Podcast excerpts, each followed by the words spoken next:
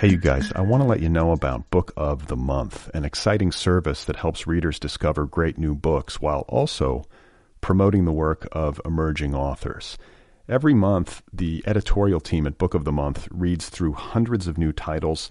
They do the curating for you. They narrow it down to five to seven of the best new books on the market, and you get to choose your book of the month. To sign up, just visit bookofthemonth.com and for a limited time, you can get your first book for just $9.99 by using the offer code CHIRP, C H I R P. I should add that Book of the Month recently launched curated audiobooks in addition to hardcovers, so members have options. You can choose one or the other, either the hardcover edition or the audiobook.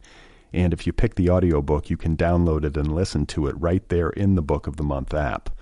My latest pick is a novel called Anita de Monte Laughs Last by Xochitl Gonzalez.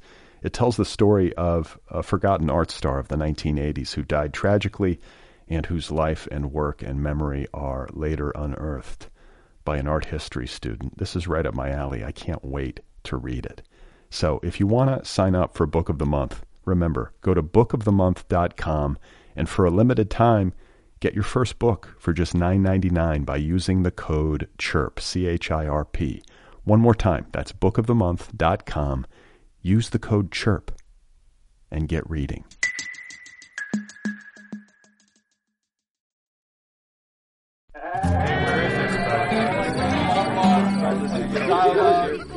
All right.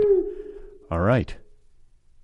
What's going on, guys? I'm Brad Listi. I'm in Los Angeles. This is the Other People Show.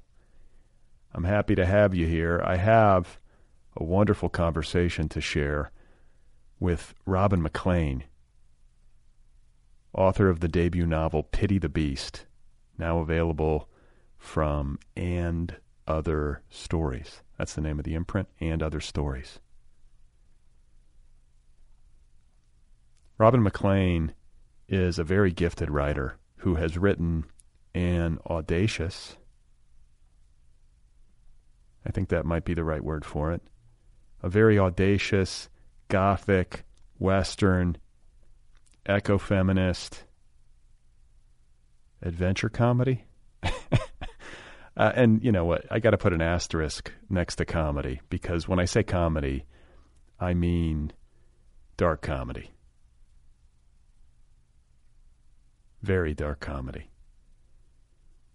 Like uh, subterranean dark but funny, truly comedic, and smart, and just beautifully written, and strange.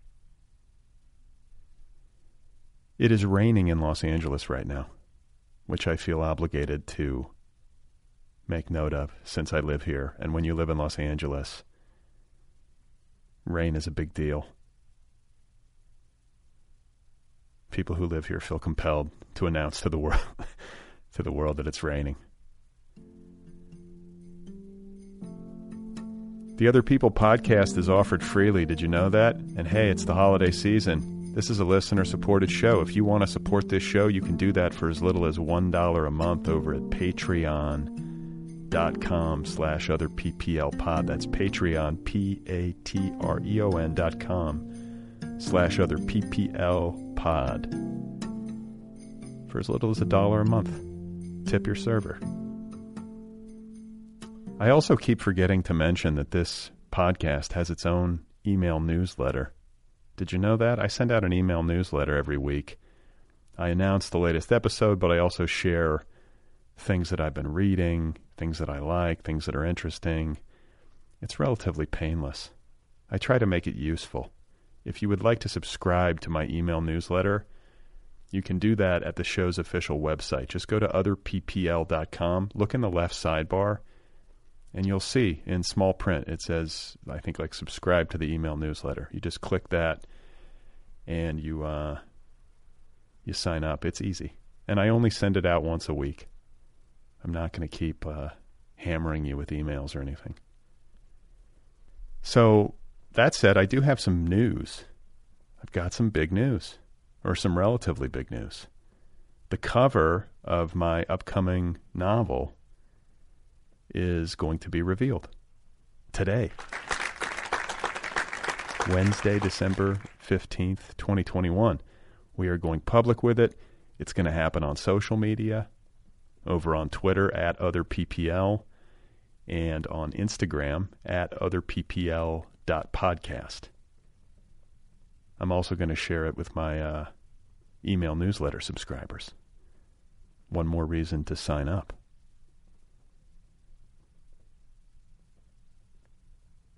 So I guess this is like a thing now in publishing. You do what is called a cover reveal.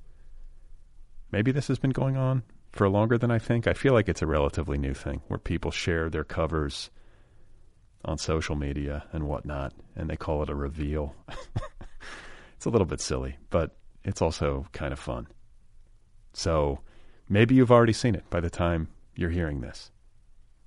You can now judge my book by its cover. And personally, I love it. I'm, I'm excited that the book has what I feel is a very good cover. It is understated and it is tonally correct in terms of the novel's contents.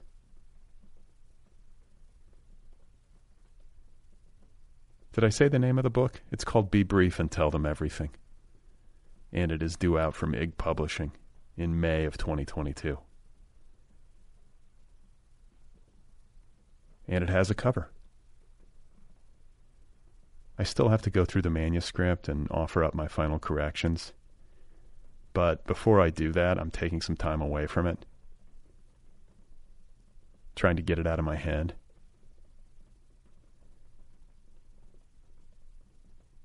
The plan right now is to forget about it as much as I can until after Christmas.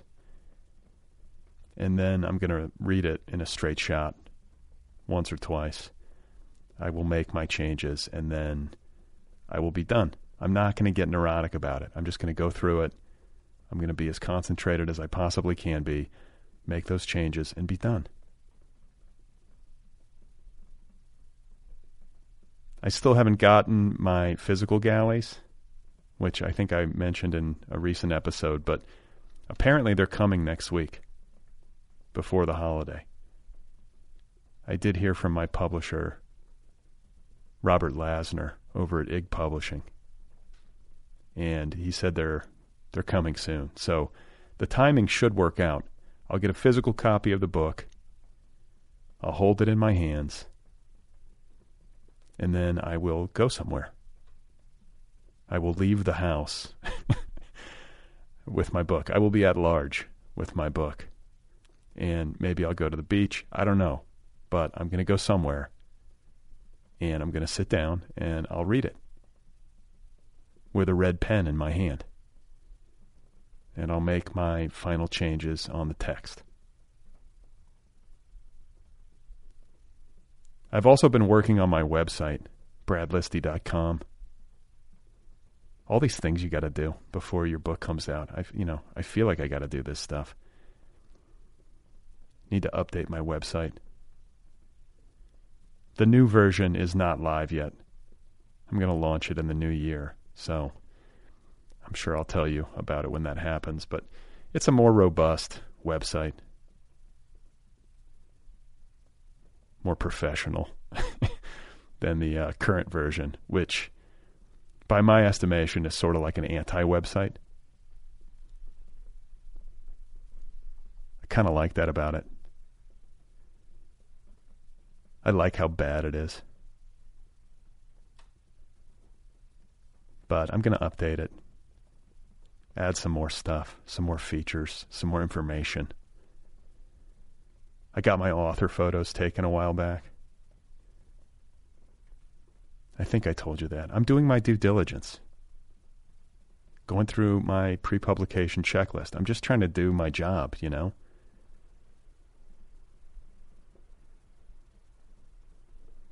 So much of the process at this stage, a little less than six months out from publication, it's mostly psychological, right? I've been going through periods where I really like the book and I feel really happy about it. And then there are other times where I'll feel concerned about it. I'll start worrying about what people are going to think and what they're going to say and all that sort of stuff. This morning, I caught myself imagining how I'm going to handle answering questions about the book when people ask me about it. Not, not that like hundreds of people are going to be asking me about the book, but you know what I mean. Some people are going to ask me. They're going to have things to say, and I'm going to have to respond. I'm thinking about family and friends or possibly an interview situation. And what's interesting is that I'm not all that clear about exactly what my book is. Or at least it feels that way. Like, what do I say about it? it sounds kind of strange considering I'm the person who wrote it, but these questions of why I wrote it or what I was trying to do or whatever people might ask me, it's an odd thing to have these sorts of feelings, this kind of foggy sensation. And I'm imagining it's a sensation that other authors might be able to relate to. It's this thing where, you know, you write the book, you go through that whole process, and then eventually it becomes a book. And as it does, it starts to become alien to you a little bit. It's almost like I didn't write it. It's like some other version of me wrote it or something. Anyway, that is the latest. And it's all exciting. For all of my rumination, for all of my hand wringing, I understand this is part of what you go through. And I'm just sharing it with you, as I told you that I would. Once again, the novel is called Be Brief and Tell Them Everything. It is uh, personal, it's autofiction, and it is due out from IG Publishing in May of 2022. The official pub date is May 10th, 2022. If you're a literary critic or a book blogger, journalist, literary podcaster, what have you, and you would like a copy of the book, just email me Again, the address is letters at otherppl.com. Today's episode is brought to you by Behind the Glass Door The Truth About Trade Book Publishing in the 2020s. This is a four part conversation series taking place in February 2022, hosted by author Leigh Stein, a past guest on this program, along with literary agent Erin Hosier and speaker Brandy Larson. So, what is behind the glass door? Here's what it is it is an outgrowth of a realization that Leigh Stein had when she noticed that there's a huge disconnect between the way that writers are taught to think about their manuscripts and how publishing professionals think about books. So, she has invited literary agent Erin Hosier and former Penguin Random House publishing executive Brandy Larson into the fold to talk candidly about the book publishing process. This is a four week conversation series, and it's a business of publishing course that most MFA programs don't offer, all for a fraction of the price. This is a great thing for serious writers who are about to embark on a new project, whether it's your first book or your fifth book. You can find out who the true decision makers are in the secretive acquisitions meetings and what publishers are specifically looking for before they make an offer, and why advance sizes vary so greatly, and what has changed about the publication process since the pandemic wreaked havoc on New York power lunches. So, again, this is called Behind the Glass Door The Truth About Trade Book Publishing in the 2020s. It is happening on February 3rd, 10th, 17th, and 24th from 7 to 8:30 p.m. Eastern Time on Zoom. It's a four-part series, February 3rd, 10th, 17th, and 24th from 7 to 8:30 p.m. on Zoom. It is $149 for all four 90-minute sessions with a Q&A. Seating is limited and sliding scale tickets are available for those with financial hardship. This is a live series. It will not be recorded. If you're interested in registering, you can do that at leighstein.com slash glass hyphen door. That's Leigh Stein, L E I G H S T E I N dot com slash glass hyphen door. If you're interested in learning more about the business of modern publishing and getting wise, sign up right now. So, my guest today is Robin McLean. Her debut novel is called Pity the Beast, available now from And Other Stories. This is such a beautifully written book, notably so. It is intelligent and it is gorgeous and it is unnerving. Beautiful nature writing, unsettling insight into humanity, how we relate to our environment, how we relate to the cosmos, how we relate to one another.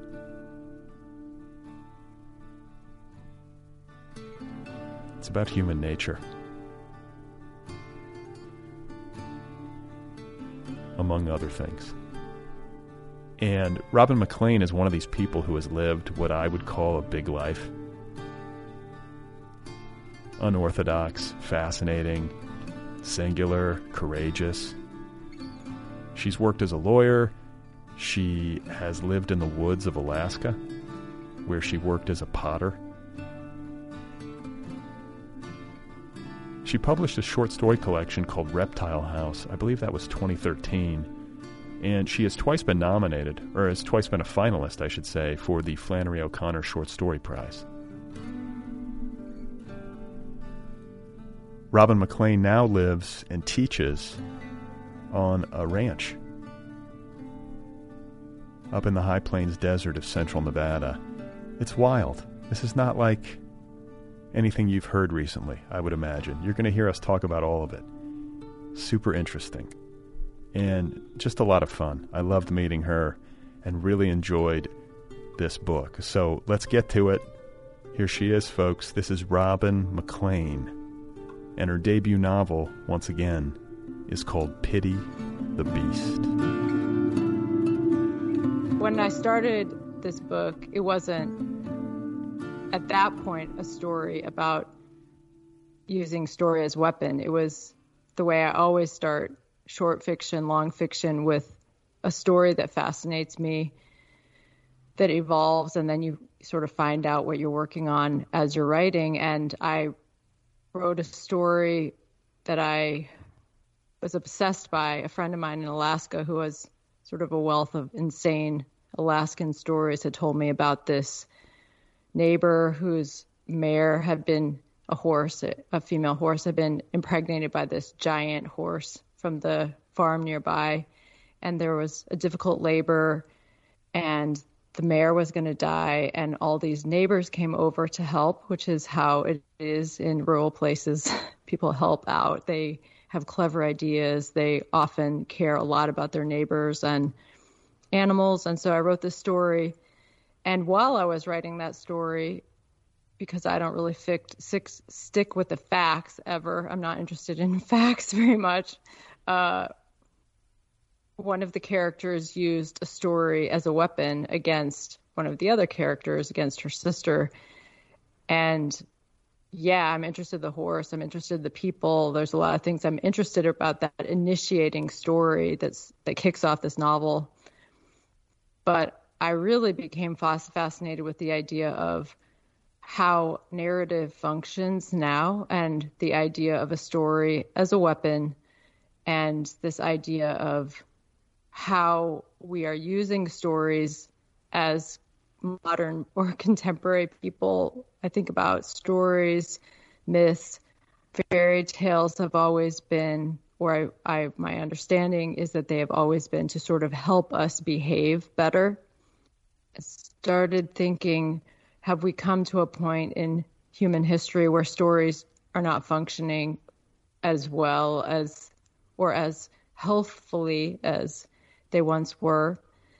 And the book, of course, is a Western. It's, you know, got people chasing through the mountains. There's a, it's a chase or a hunt or a search story. It's a story about uh, beasts, about who is a beast, what's a beast. But I think I dealt with the action of the story, those plot elements, I guess you would call them, through exploration of story as help or story as hindrance to the way you're existing.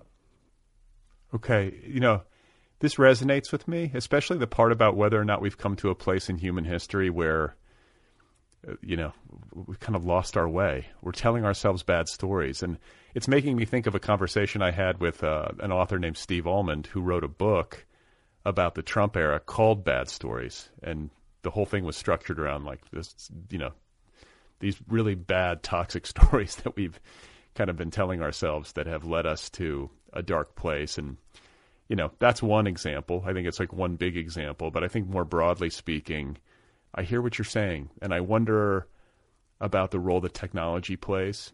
You know, digital technology, the way that we disseminate bad stories, misinformation. Uh, think of like you know, COVID as one example. That that seems like a place where we've just been telling ourselves crazy sto- crazy stories. So I don't know. I, I guess that that speaks to me, and it's a really good question. Like, first of all, is it true? Like, have we really lost our way with stories to the point where you know, we're spiraling, and then is there something we can do to fix it? You know, I guess tell ourselves better stories.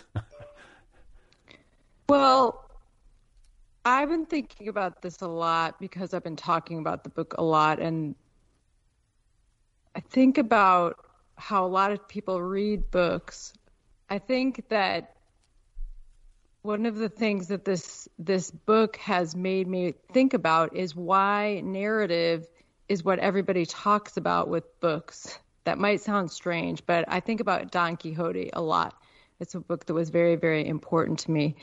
And it's a thought. I think of Don Quixote as a thought, a big thought, with all these wild movements within the book.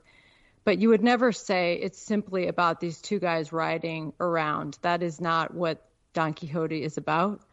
And that made me start thinking that narrative is just one way of thinking.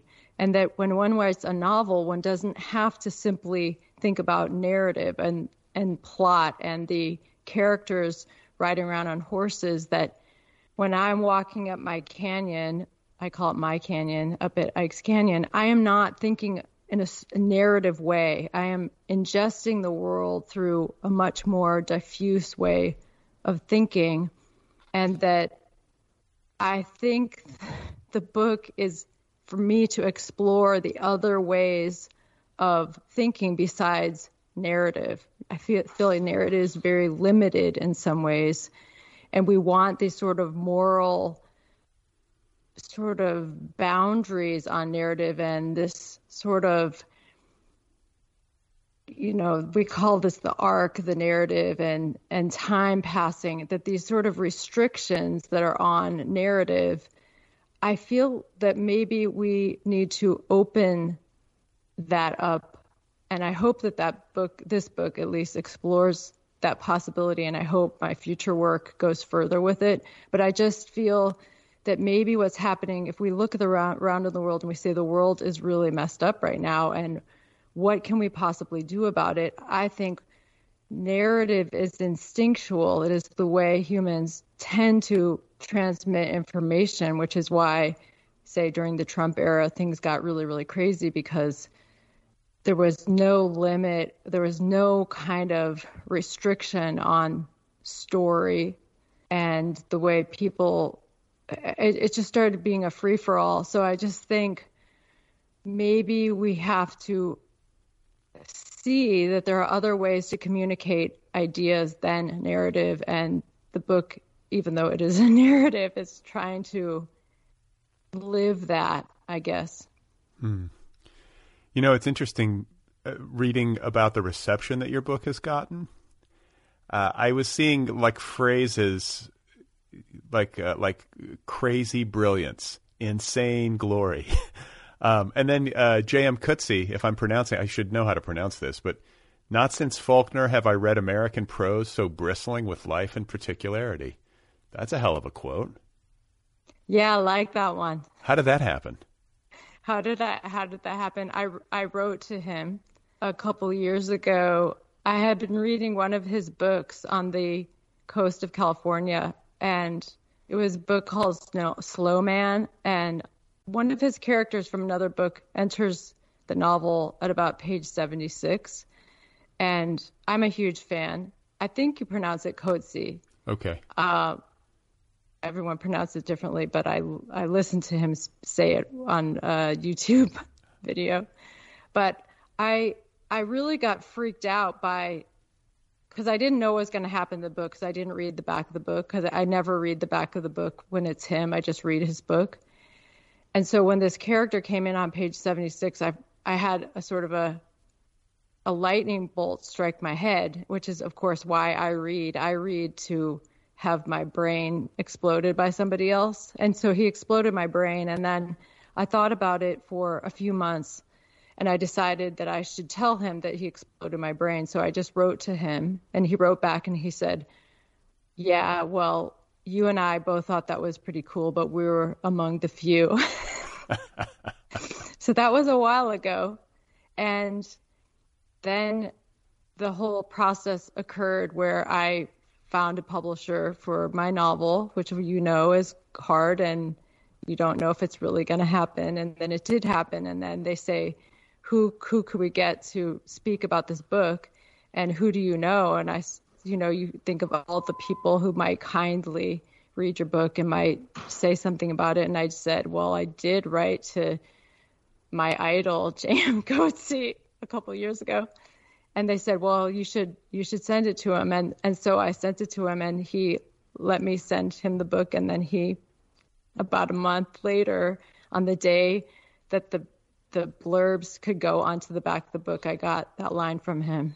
Oh. So I had another lightning strike up onto my head. I just went through that process. That's a kind of a humiliating process where you're asking for blurbs. You just feel like a shit, you know, or at least I did. Yes, I don't, I don't want to. Pro- totally I don't want to project my experience onto you, but no, it is. it's horrible. Right. Nobody wants to. Yeah, yeah, but that's awfully generous, and it's it strikes me just because I don't see J.M. Coetzee blurbs all that often. No, so, and I don't think he blurbs Americans much. I think he, at least my understanding is that he's trying to put more energy into international writers. And so I, I was, I just, I hope I can someday do something as meaningful to someone else. Right, right. That's a good lesson. I think when you go through this and somebody shows you that kind of generosity and you just go through the process, it hopefully softens you so that you when you are approached you can hopefully find the find a way to be generous. But i say that and then i also feel uh, a sense of sympathy for the people who get asked a ton. Like at some point you just get overloaded and you have to start saying no. So it's tricky but kudos to you for getting that um, you know recognition and such like a wonderfully glowing review. And I say this as I was talking about the reception that the book has gotten and how people have had a hard time categorizing it. Gothic Western, ecofemin, you know, ecofeminist was a adjective that I saw you know used to describe the book, and I'm wondering if that has uh, surprised you, if you kind of expected there to be a varied response, or for people to have I don't know, like a hard time categorizing it, or were you expecting people to be this excited? well, I I've been totally surprised by the reception because you live with a book for a really long time and so it's sort of like your kid in a way and my my writing is pretty wild. I've gotten I've written short fiction that you know, the people close to me, friends or family, were really weirded out and and really strong. Like, why are you writing this weird stuff? But for me, I just it's just what I write. So I just think it's sort of normal. So I don't really I'm I'm I, I had to look up Gothic. I mean, I should know what that word means, but I saw that and I said, what, what does that mean exactly? Gothic? I don't know. I think about Dracula when I think of that word. And I guess it just means dark subjects where bad things happen, which I say, oh, yeah, that's me for sure. Dark things where bad things happen. I'm real interested in why bad things happen.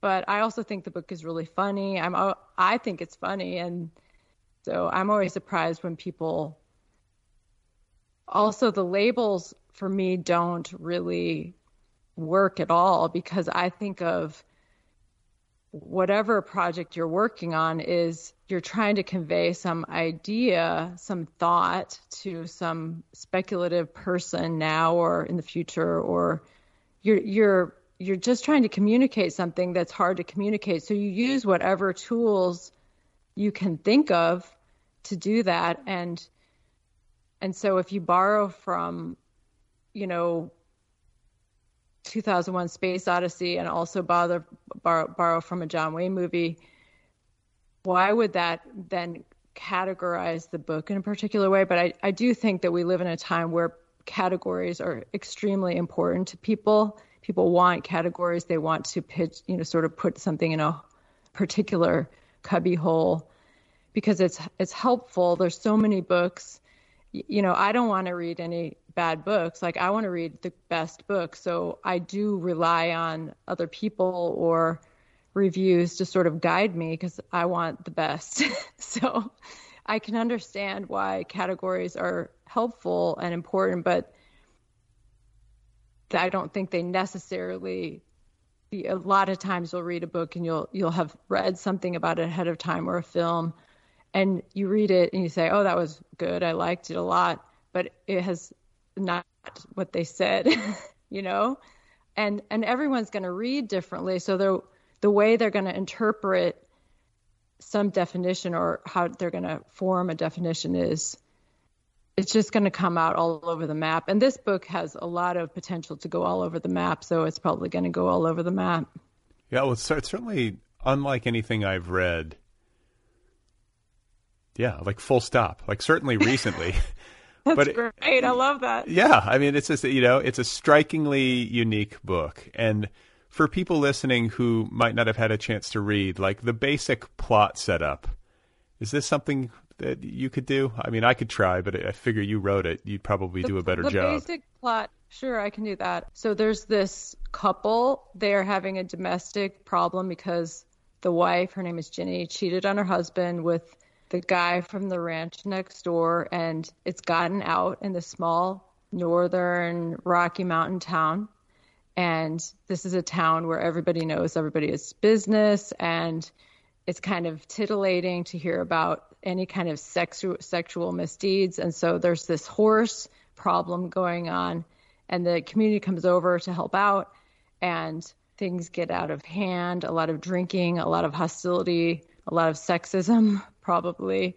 And there's a rape, a gang rape, and the woman is left for dead.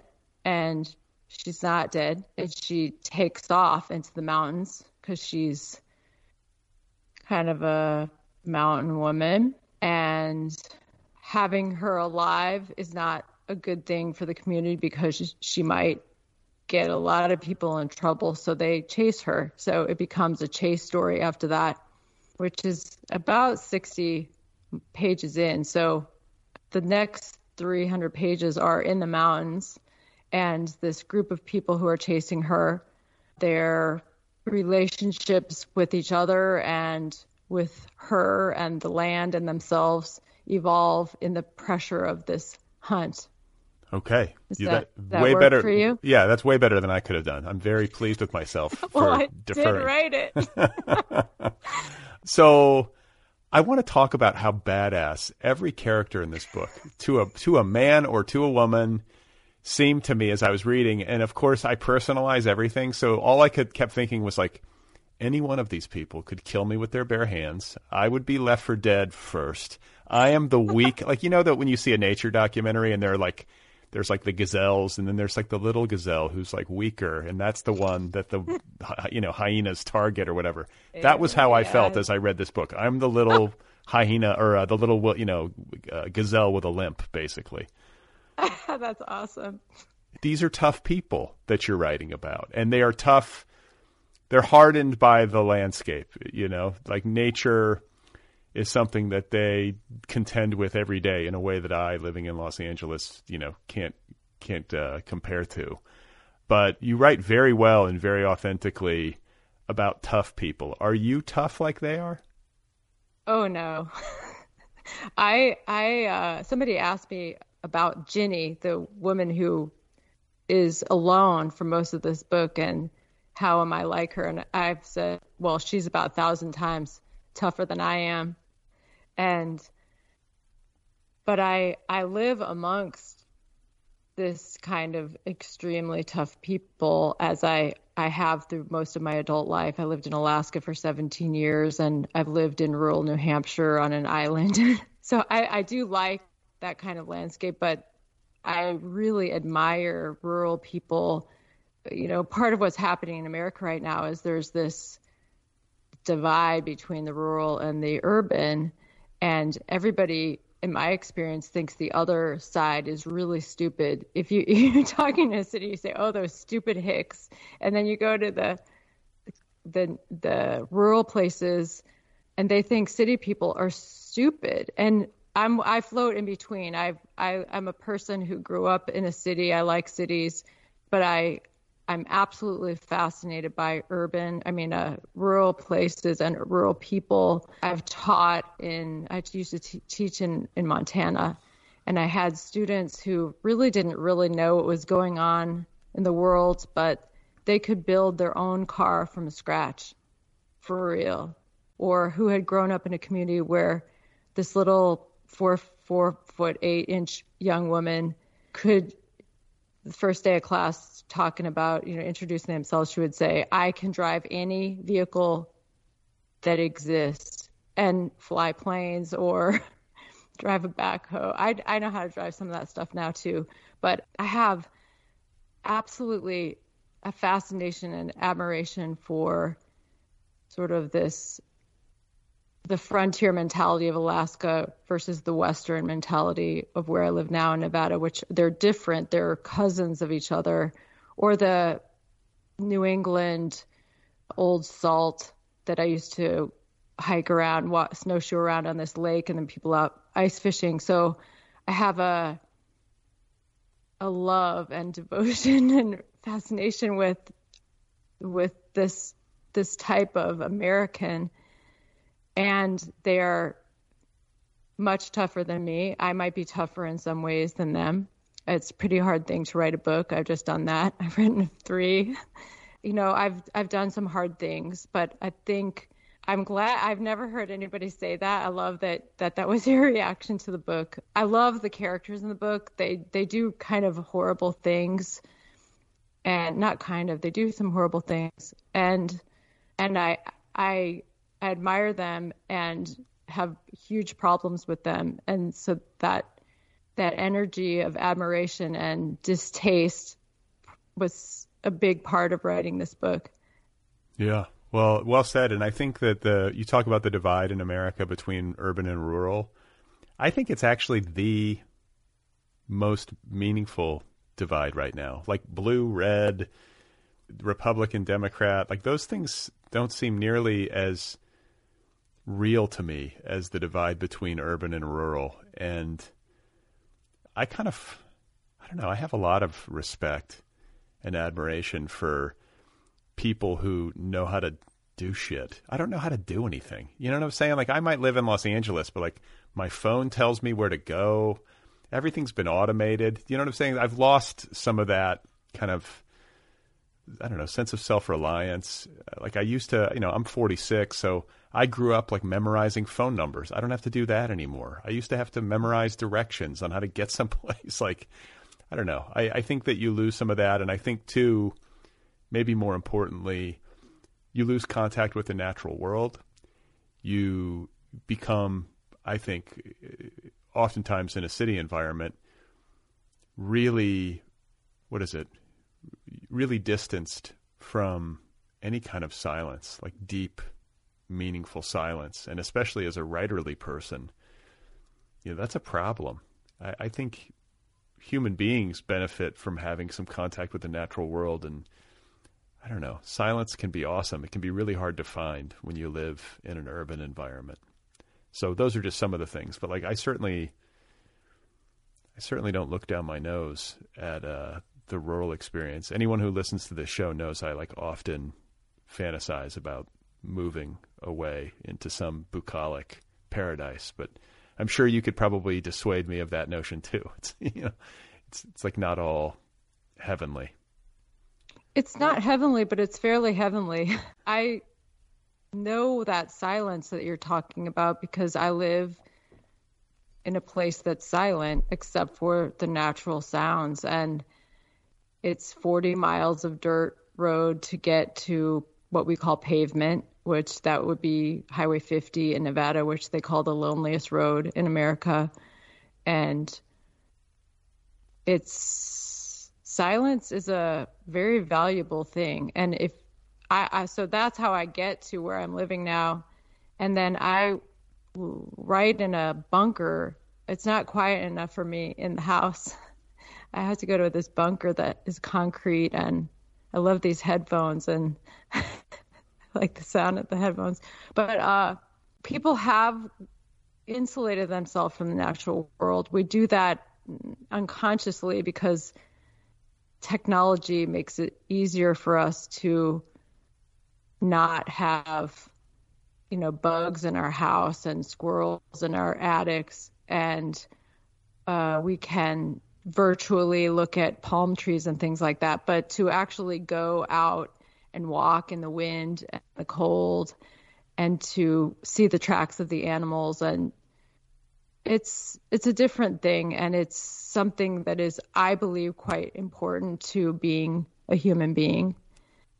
And if you don't have it i think that it's sort of like having some kind of vitamin deficiency. I do not think it's good so i think one of the things about this book as you know, you know, when you're writing, you're not planning things out.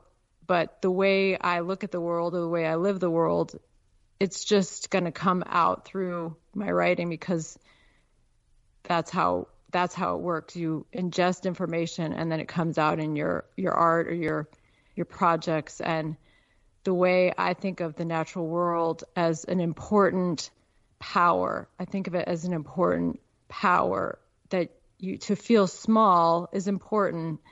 I think to feel vulnerable is important and to you know these characters in this book yeah they're really tough and they could shoot each other or kill each other or one could have a heart attack at any moment i guess but the most threatening most powerful element of the book is the most powerful element on the planet and that is the environment that you're living in and the temperature of the air and the whether the water is available to you and whether it just snowed on your head and you don't have warm enough clothes on. And no matter what kind of insulation we put on ourselves with our minds, like we are safe, we are safe, we are safe, we are not safe. And it's it is useful to think that way. That is not a bad thing to think. We are we are animals, we are mortal, we cannot stop mortality. We shouldn't stop mortality. And the natural world rules. Even as we destroy it, it still rules. So I hope that my belief system filters through. I'm not saying anybody should believe what I say, but I want it to reflect in the work that I that I'm that I make.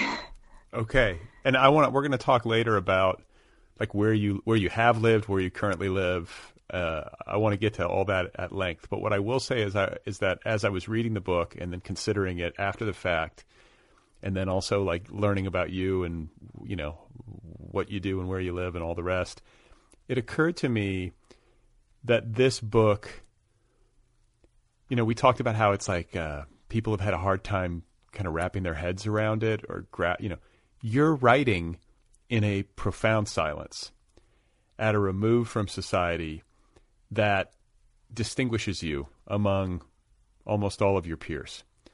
Most writers, what? They live in like a cultural capital. They're in Brooklyn or they're in San Francisco or Los Angeles or Chicago. Not everyone, but generally. You live 50 miles from a paved road and you can see the Milky Way. There's no light pollution where you live. So you can look up in the sky and see the heavens. It, it, it seems it makes sense to me that this book would have been written in those physical circumstances and like psychological circumstances, you know, the resulting psychological circumstances. Does that, do you see what I'm saying? Yeah, I do. And I mean, people want to come to remote places and write, but you have to be in a remote place and write. And you, you have to accept those feelings of the vast. You know, you look up and see the Milky Way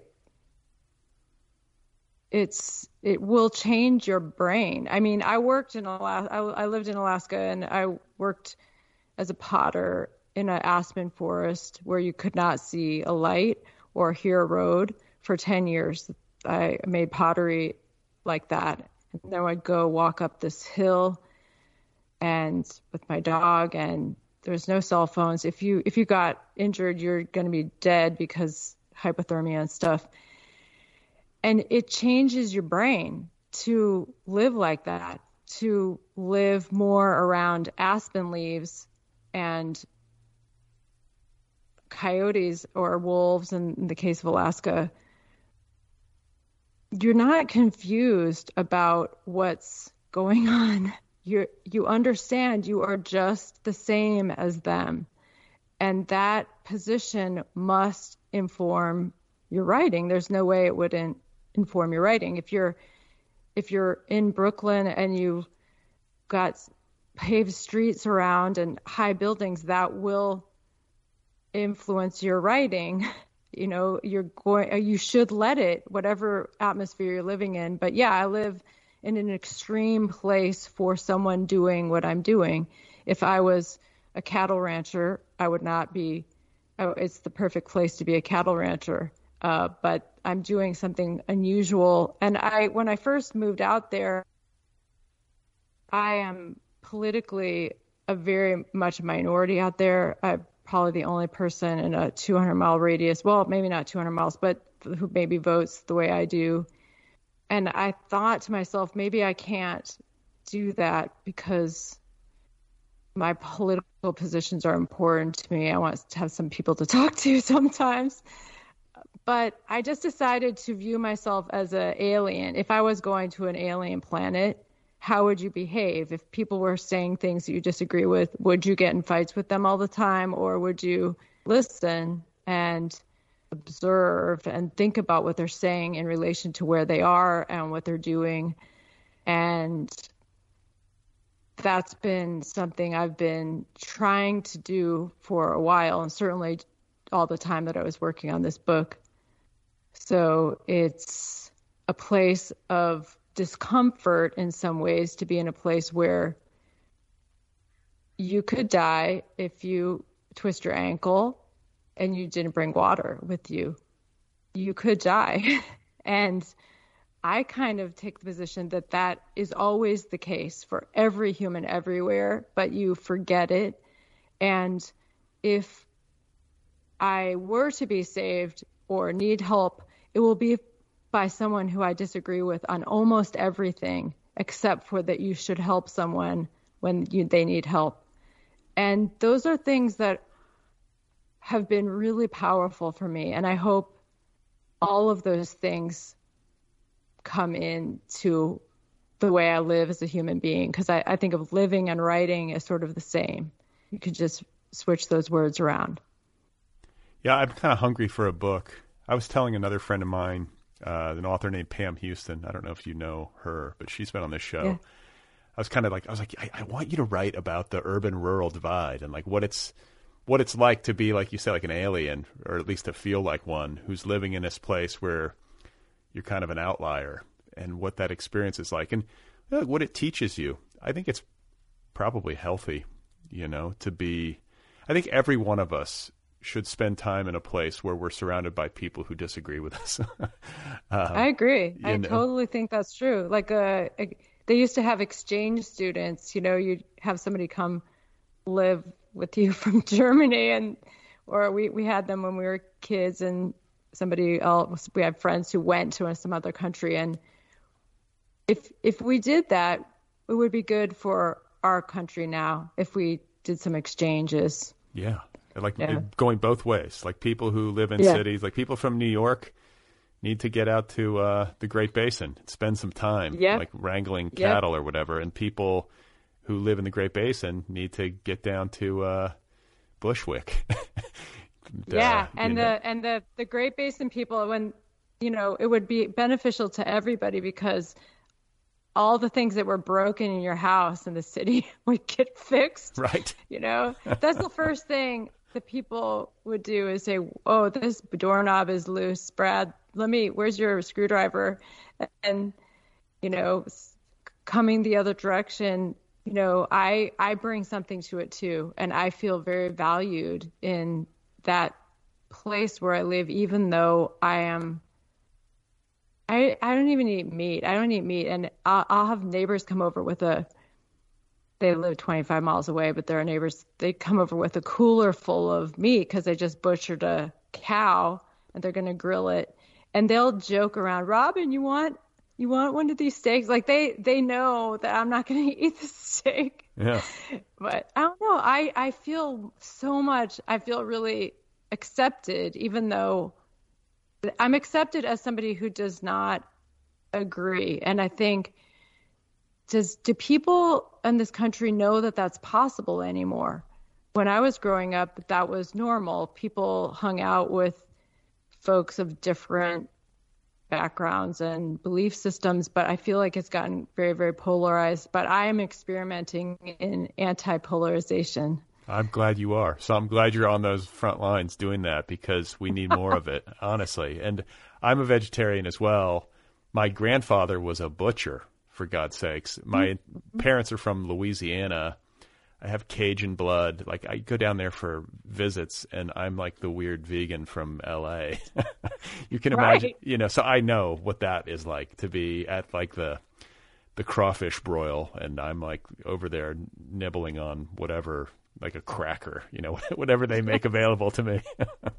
There's usually potatoes somewhere. Somewhere, but they're slathered in something in Louisiana, you know. But yeah. the food tastes great. I got to say, yeah. you know, no knock on the cuisine, but um, I want to talk about the time. I feel like that, you know, this is re- this is a related question, or you know, a related thought to what I was saying when I was like, this book feels like it only could have been written by somebody who had access to the silence that you have access to and the space that you have access to and the contact with the natural world that you have access to. This book also does interesting things with time in the sense that I had a hard time placing it. I knew it was kind of contemporary, and yet it felt like it could have taken place like 200 years ago, has like a kind of cosmic vibe and then like all of a sudden one of the characters will be like eating milk duds which i loved because i love milk duds. I gotta cop to that as a vegetarian. I will eat a milk dud at halloween. I'm sorry. I can't resist. But it just it was i i i appreciate that as a creative choice. Maybe the writerly part of me i was like wow milk duds. That's not an accident. Like can you just talk about time and like those choices? Well i mean the western we tend to think of it as a 150 years ago, you know, a little bit after the Civil War or a little before. I was very concerned about the book not being back in time. I also didn't want any cell phones in it. So I had to, for some reason, I was really focused on that. I did not want to deal with cell phones. So I had to get them off the cell phone grid. But the, the book I wanted the book to have a pretty big time frame. I wanted the book to feel like a large time frame because another thing about living where I do, whether that's in Nevada or Alaska is this way too, is that you can sort of time travel by looking out your window. The the landscape that you're seeing, you know, is a very ancient one. It will outlive you. You think about that kind of thing. Um, 10,000 years ago, it looked the same. You know, maybe that crag at that mountain might be a little bit different. Uh, the foliage in the desert certainly is different from 150 years ago because the cows eat up a lot of the native grasses and stuff. But I wanted the book to be big. And so, how do you do that? It's pretty easy to go backwards in time, and people accept backwards movement in time because you have history and you have geology, and we see that a lot. I wanted it to not just be backwards in time, but I wanted to be forward in time too. And part of why I wanted time to be big is that I this goes back to this idea of the narrative being a suspect classification for me right now. Is that I of course you got to have these characters and things happening in the story and time passing, but I did not want that to be the only thing that the reader was experiencing. I want the book to be about more than the usual things that are in narrative, people and action and cause and effect. And time is one way to do that. I thought a lot about frame. You think about how visual artists make that object in the middle smaller, they might make a big frame. Uh, and so a lot of my thinking about time had to do with sort of architecture, and so there is there are aspects of the book book that move, as you know, forward in time that hopefully even out the the size of the frame of the book. I, I don't know if that's exactly what you're asking, but hopefully that's a start. Yeah, I think it's just uh, like just the choice to make it nebulous. You know, that was interesting to me. I also appreciate the fact that there were no cell phones in it. Um, this is, you know, I, I say this often, but this podcast is the one arena of my life where there are no cell phones, which is why I've been doing it for 10 years, I think. Like, it's the one place where I can get away from that. Even though I'm talking to you over a computer, it's just like undivided attention and no texting or, I don't know. I, they drive me nuts, cell yeah. phones. Um, I yes. think they drive us all nuts, whether we know it or not. But you talk too about time in your book and the way that things move. I guess I would say the way that they move narratively, though I know that this is a sore subject for you, uh, the word narrative. But you know, there like your book, I, it does wild things. It, like you get inside the heads of mules in certain sections of the book. There is um, a recurring, and these are recurring motifs, or they, they recur throughout the throughout the novel. There's a, I believe, is it a cedar census um, that mm-hmm. takes place in the year 2179. There are, like, maybe my favorite recurring thing is these lessons from Granny, uh, who might be the most badass character in the whole book. Granny could kill all of these people and end this. Absolutely. Unfortunately, she's no longer, I think, with us when the action takes place. But Granny is a memorable character, and uh, I don't know, just a tough, wise person. And so that's another aspect, I think, where you're taking chances creatively like and, and moving away from a central narrative or accenting that central narrative with this stuff it feels like a unique choice. I feel like most people would just stick to the chase. You know, can you talk about why you added these things, like the the mules, like you're getting inside the head, uh, the heads of animals. I always appreciate that. I think as an animal lover and a vegetarian, I love it whenever the consequences of human activity are considered through the lens of nearby animals. You know, whether they're domesticated or wild. Um, that's something that doesn't happen often enough in human storytelling. Well, in recent, I think in a lot of old stories, animals get sort of equal time in myths and fairy tales. I feel it's just an inaccuracy to have a pack train with a bunch of mules hauling a bunch of stuff around and to not give them a little bit of time. But uh, the mules, you know, you, you do have these voices in your head as saying, "Oh, some editor will never tolerate this," or some of my first readers would say, "Well, I love the book, but what if somebody wants to cut this out or that out?" And you have to kind of think that those are sort of these risky sections that you know what are you going to do about it? And to me i thought well the book is crazy enough that if somebody wants it they're probably going to want all of it. But i think you know people talk about realism and i i the way most people talk about realism i would not consider myself a realist writer but to leave out the thoughts of animals is to me an inaccuracy. So I think of it almost in a craft perspective, even though there's a lot of people that would disagree about that. But it's all about how big the world is that you're trying to convey. And I live amongst wild animals. I am a minority species where I live by far. The wild horses walk in to the ranch where I live and drink and walk out again. They do not live there. They do not want to live there. If you lock them in, they would bust their way out. They have family groups that an amateur, because I'm an amateur, I can see their family groups and how they interact. I've seen horses help the young of other herds. They, I, I'm not Jane Goodall or something. It's absolutely obvious of that there's whole lives and whole worlds going on for these other beings that humans just leave out all the time. And i think that is got some serious ramifications for how we run the world. This is not particularly political book i don't think although i am a very political person so it's probably leeches through.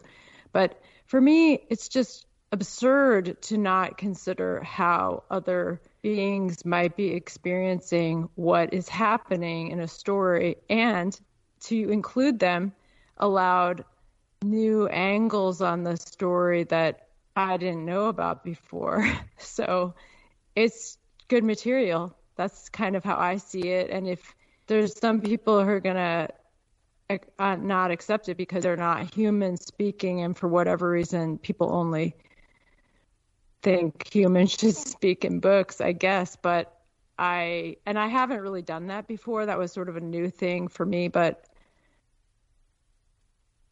I like it. Yeah. Yeah. and I uh I feel like it's interesting I feel like it's interesting how when you live in the city like I've been saying, you get divorced from the natural world. It's easy to sort of get tunnel vision and to get lost inside the concrete jungle or you know this world of constant distraction that you live in. And to be out of touch with say what's going on with wild animals or with the animals that share our earth. And to be divorced from like a deep understanding of how the consequences of our actions affect other species. So probably a, an obvious thought when you think about like urban life in the modern world what I find equally interesting is how oftentimes, you know, I've had limited exchanges with people who like live on farms or grew up on farms or live in a place like you live, which is like way out and, you know, where you have close contact. Often I will find that like I'm more sensitive almost to a, an absurd degree to the plight of animals and the suffering of animals than people who live in a rural environment. There can be a desensitization monetization that happens there as well because it's like you know it's how they make their living. They have to deal with cows every day whereas like i just think they're like really peaceful and cute when they eat their grass or whatever you know? Like you know what i'm saying? Like and this yes. comes this comes across very well in the writing uh, or in the novel which is the way that people who live out in like rural wherever can be very matter of fact and brutal when it comes to their dealings with animals. Sure. I mean, you know, if you're a cattle rancher, your job is to birth cows, feed them, and send them off to the slaughterhouse. That's how you feed your family. And, you know, the other obvious hypocrisy is that you aren't one of them, but most people who are horrified by a slaughterhouse or killing an animal are horrified while they're eating a hamburger. You know, they're they they don't want to get their hands dirty and they're horrified by killing, but they're not horrified by eating, and and yet they're kind of blaming the guy out in the rural area who's gonna butcher the cow. So I don't know. There's a lot of complexity slash hypocrisy going on. You know, the beginning of the book has this horse that's in distress, and to me, the the the people's concern for the animal is is a valid thing. It's a really true thing. People care a lot about animals, but to a point. And I just think, you know, when we we killed off all the buffalo 150 years ago. At the same time, women could not vote. Uh, at the same time, there were slaves. I mean, there's this pattern of of just dismissing other beings. And I can vote now, and I can be interviewed by you for a podcast or teach college, and it's illegal to be officially a slave in the United States and things like that. and yet we are still putting objectification or objectifying other beings because perhaps it's inconvenient right now to stop objectifying them. And I don't know if I'm kind of going off of the subject that you brought up, but I just think there's massive hypocrisy, or I would say narrative convenience in a lot of the things that we're doing regarding animals. And I believe in a couple hundred years, the way we are interacting with animals will be as horrifying as how we used to treat women. And I, I think that's, I believe that will happen if we survive that long. Yeah, no, I've, I've, I've like entertained similar thoughts where it's like you, you know, we talk about like medieval times and the way they like drew and quartered people, like you know all these like horrific ways that they tortured prisoners and human beings and and whatnot. And I think yeah, we're going to hopefully, if we survive as a species, get to a place. I think we almost have to get to a place where we have a much deeper respect for other species and for the flora, you know, not just animal species, but just our entire natural environment, and to see it as inextricable from ourselves and you know, for for too long we've been living as though we are somehow separate and elevated. And yeah, and you know, if you if you think about if narrative is how we communicate, and these stories, you have to have a plot, and you have to have arc, and you have to have conflict, and this and that, these these things, and and we, it's, it's such a rigid system that we seem to have in place, and you you get people advise you on it, and editors, and the whole thing and that is how we think. If you say this is actually how we're thinking, we think in these narrative arcs with these rules. If we don't start putting some other elements in to sort of recognize what we're not thinking about because of this narrative structure, how are we going to ever break out of it? So, to me, to throw some talking mules, the, there's some horses that talk as you know, in the book also. Uh, the the audiobook narrator called me up one day because he was coming up with a voice for the yellow horse, which it was awesome. But anyway, that's a digression. but if we do not put new, broader ideas of what we want to think about in our stories. If it's illegal to put horse thoughts or mule thoughts in a story or really crazy to do that, how are we actually ever going to get to the point where we recognize animals or other beings as valuable if they're not allowed to be part of the narration? And so I think I think there's a lot of things uh, I feel like maybe narration is narrative is is due for some expansion and that's what I've been thinking about for a little while. Okay. And it's worth noting too that the entire book, I believe, unfolds outside.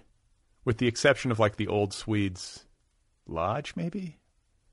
I'm trying to think well, of any. Well, he, yeah, she does go in and take a sort of. She's inside the old Swede's cabin for maybe a few minutes, and then there's a flashback to, uh, before the the chase. But other than that, it's entirely outside, 100% outside, which I think is super cool. So I'm glad you brought that up because not everybody thinks it's as cool as I do. Well, and I mean, I have not read too many books in recent memory that take place entirely outside. It's worth flagging.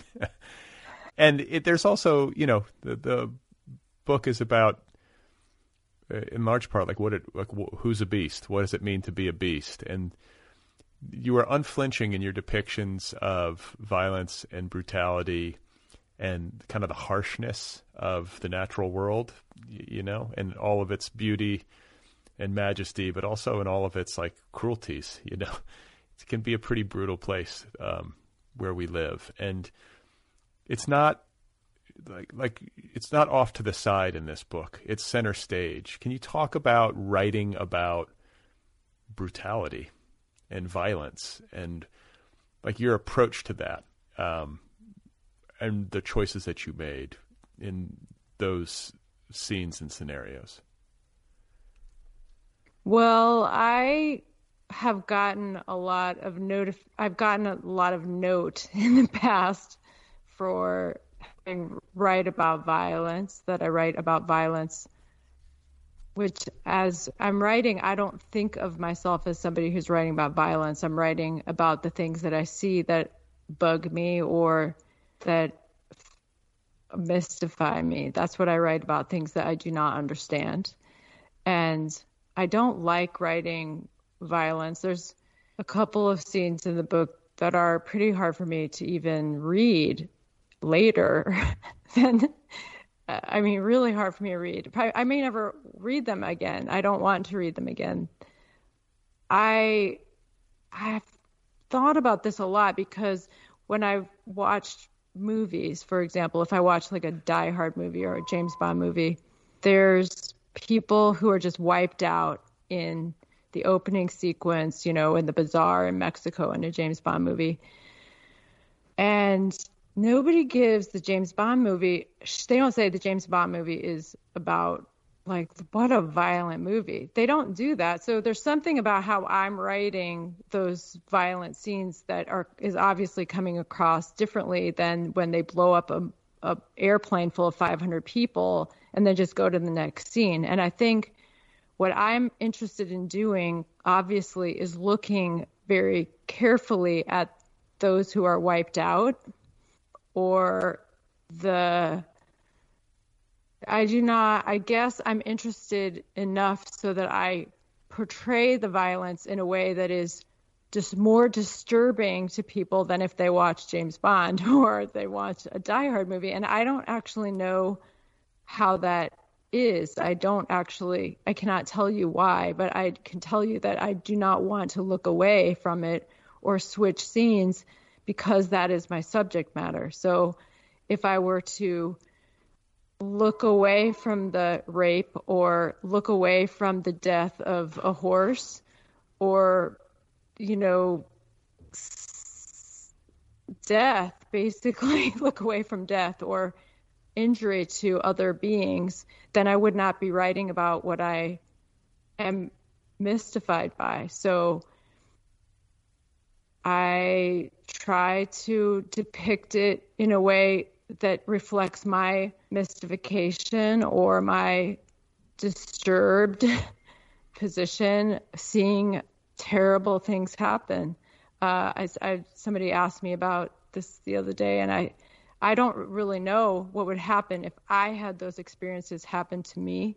But as a novelist, you're doing a, a thought experiment, and I I want it to be accurate so that I can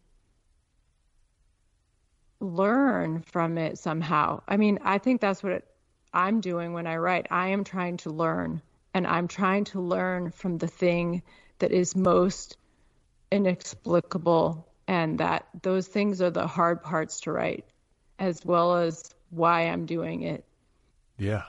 Well said. And I think we've all been so conditioned by contemporary film and television, especially, to expect certain things from our violence and brutality. You know, like you say, oh, it's just going to be a scene in the opening act of the James Bond movie where, you know, 500 people die or whatever it is that happens.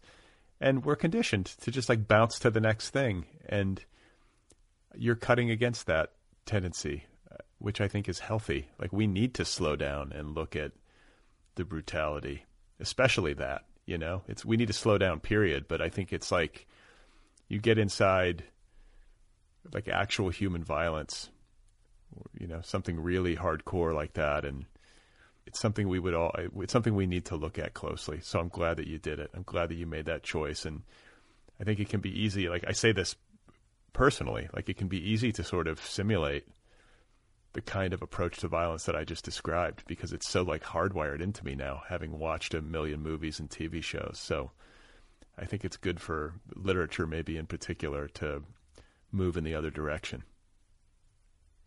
yeah, I agree. And I mean, it's violence as entertainment. If you go to Rome and you go to the Colosseum, we all know that humans have been interested in violence as entertainment for a long time.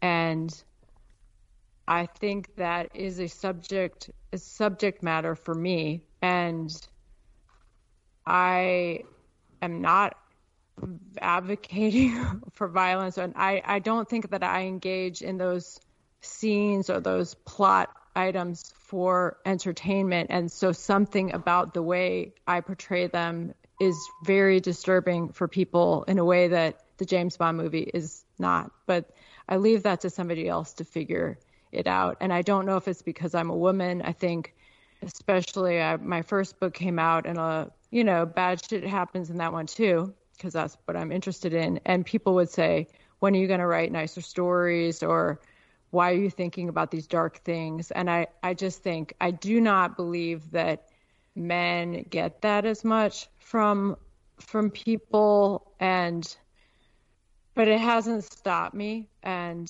I've gotten enough support from people who who encourage me and and help my work along and and the violent part of it doesn't come up. They view it as a if you're going to write about why people do bad things, then there's going to be some bad shit that happens. it's prerequisite. You cannot have that conversation with yourself or anyone else without the bad shit happening. Hmm. I want to talk about humor. Like, let's juxtapose this because your book is very funny, and it yeah. has. Here's what it. Here's what it reminded me of. I'm sure you've heard this before, but like, Cormac McCarthy. I'm thinking of the Coen brothers adaptation of No Country for Old Men. Like I kept kind of hearing the cadence of like Tommy Lee Jones's character, like that banter between Tommy Lee Jones and his deputy. Like it's not exactly that, but it just it's a cousin to that. Let's put it that way. And you have a very good ear for dialect, and you have these these like this posse that's out hunting this woman and there's a lot of downtime you know like there's like campfires and you know like sitting there in shitty weather or whatever it is and there's all this great banter that happens that gets really philosophical uh, it gets like kind of deep in a sideways kind of way and that's another interesting creative choice like you know like I guess does that does that reflect your actual lived experience? You know what I'm saying? Is that the way that that conversation gets out in the Great Basin where you live? Uh, you know, when people are kind of hanging out. Uh, totally. You know? Yeah. Absolutely.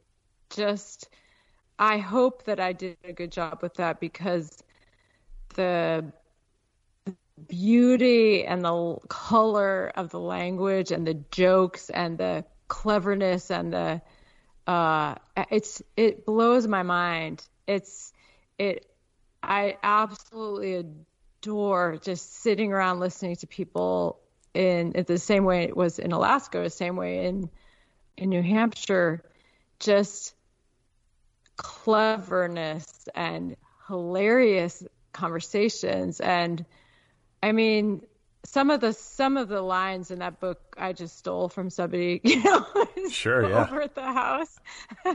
you would write it down. I would run over and write it down really fast. Uh, yeah, so it's absolutely an accurate depiction of hilarious, clever, diverse, interesting rural people. I'm glad you thought it was funny. I think the book is. I think all of my writing is really funny, as I think I mentioned, and some people don't think so. so it's a sound thing. I, I I want somebody to put a sticker on the outside of the book that says "Please read me slow," uh, because if you read it too fast, I don't think you'll get the the because I I really think the characters are quite different from each other and they have predictable sense of humor and but yeah cowboy jokes I've been I've I've been witness to a about a nine hour cowboy joke off where they just trade jokes for all day, all day. You know, whatever is going on, the jokes, you know, they switch from blonde jokes to, you know, minister jokes. I mean, it's just mind blowing and really educated person. I have all these degrees and stuff like that. And I just shut my mouth and just want to hear what everybody else says because uh, that was the other thing. If you hang out with cowboys, which I do now, is that they they have lots to say about the western genre, whether it's film or books, and they'll say, "Oh, that those movies get it all wrong. They get it all wrong. Like you." You never would have a pack train like that. Or have you seen how they shoot in the movies? You know, they do it all wrong. I mean, they they're very aware of the genre and its its mistakes and um, and so I just uh,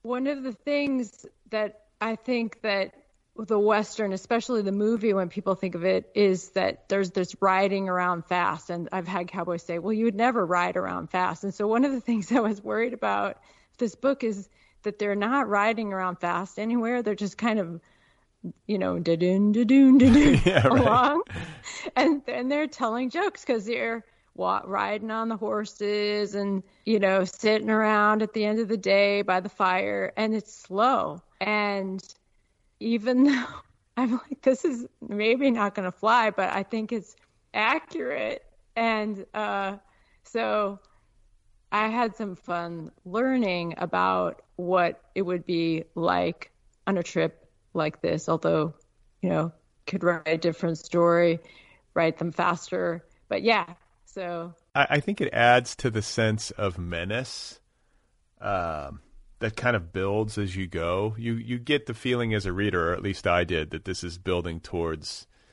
something not so great.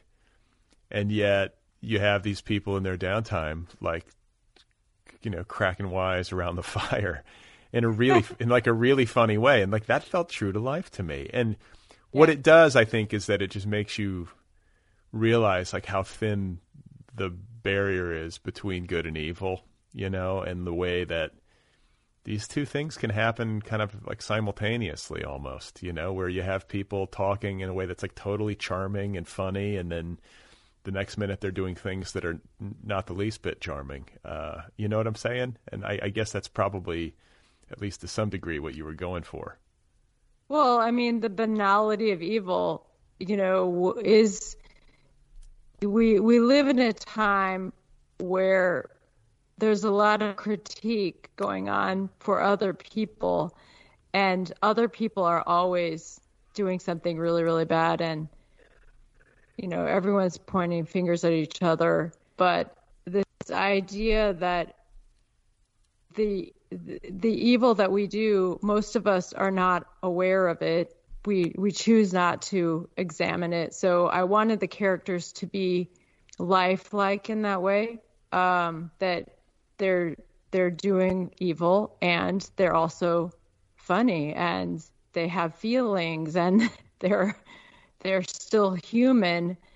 I wanted that complexity because I think that's that's accurate and I hope that it makes it makes me think about what am I doing that I would that I shouldn't be doing. You know what I'm saying? I, what I want to add though too is that like these are learned people mm-hmm. in a way that might or not even might, in a way that seems to differentiate itself from like a learned person in like a cultural capital living an urban existence. There's a lot of talk now with like this infrastructure bill that's passing, how they're going to close the digital divide. And like I appreciate that. Like I understand how people from a practical perspective could benefit from better Wi-Fi. Part of me is like, no, don't bridge it. like let's keep some places where people don't have access to this because I don't know. I, I just feel like there's like a it's a different kind of intelligence to not be constantly looking at a phone, to not live in a place where like you could go weeks without being online. You know what I'm saying? And I don't know, to read lots of books. I, I'm probably stating something that a lot of us feel or have rambled about at some point, but uh, do you know what I'm getting at? I, I, think about those kinds of things too. About what does it do that we're kind of all addicted to these little devices that we hold in our hands, and we get all this information from these websites that are God knows where they come from. Whereas if you live in the desert, um, you you see death a lot. You know, you see, you know, people used to have. If your grandmother died, they might be laid out in the house or you would see the death and you would see maybe clean the body. We we don't do that. We're really really far away from death. People who live in more remote areas maybe more I'm closer to death because I'll see dead things. I'll see carcasses or if it's really really hot something will die. And so I think that there is there's a lot to be said for that kind of atmosphere sort of what kind of things you can learn from that. But I think what I believe you're talking about, people are real interested in information. The information is this thing that we've been obsessed with for a little while. And then people are also obsessed with knowledge and how that relates to information. But I think we have forgotten all about wisdom. And wisdom is, to me, the most important thing. And you have to take information and knowledge. And those two things, maybe with experience, produce wisdom. And that is what I feel, what I see from, I really admire a wise person. Yes. and you have to have lived and had some trouble to get wisdom. You cannot get it from information or knowledge. You have to have experience and you have to maybe have some suffering to achieve wisdom. And no one is talking about wisdom anymore. But I think that maybe what you're talking about is some of the the conversations that get in on this book or the conversations that I witnessed, they come from wise people.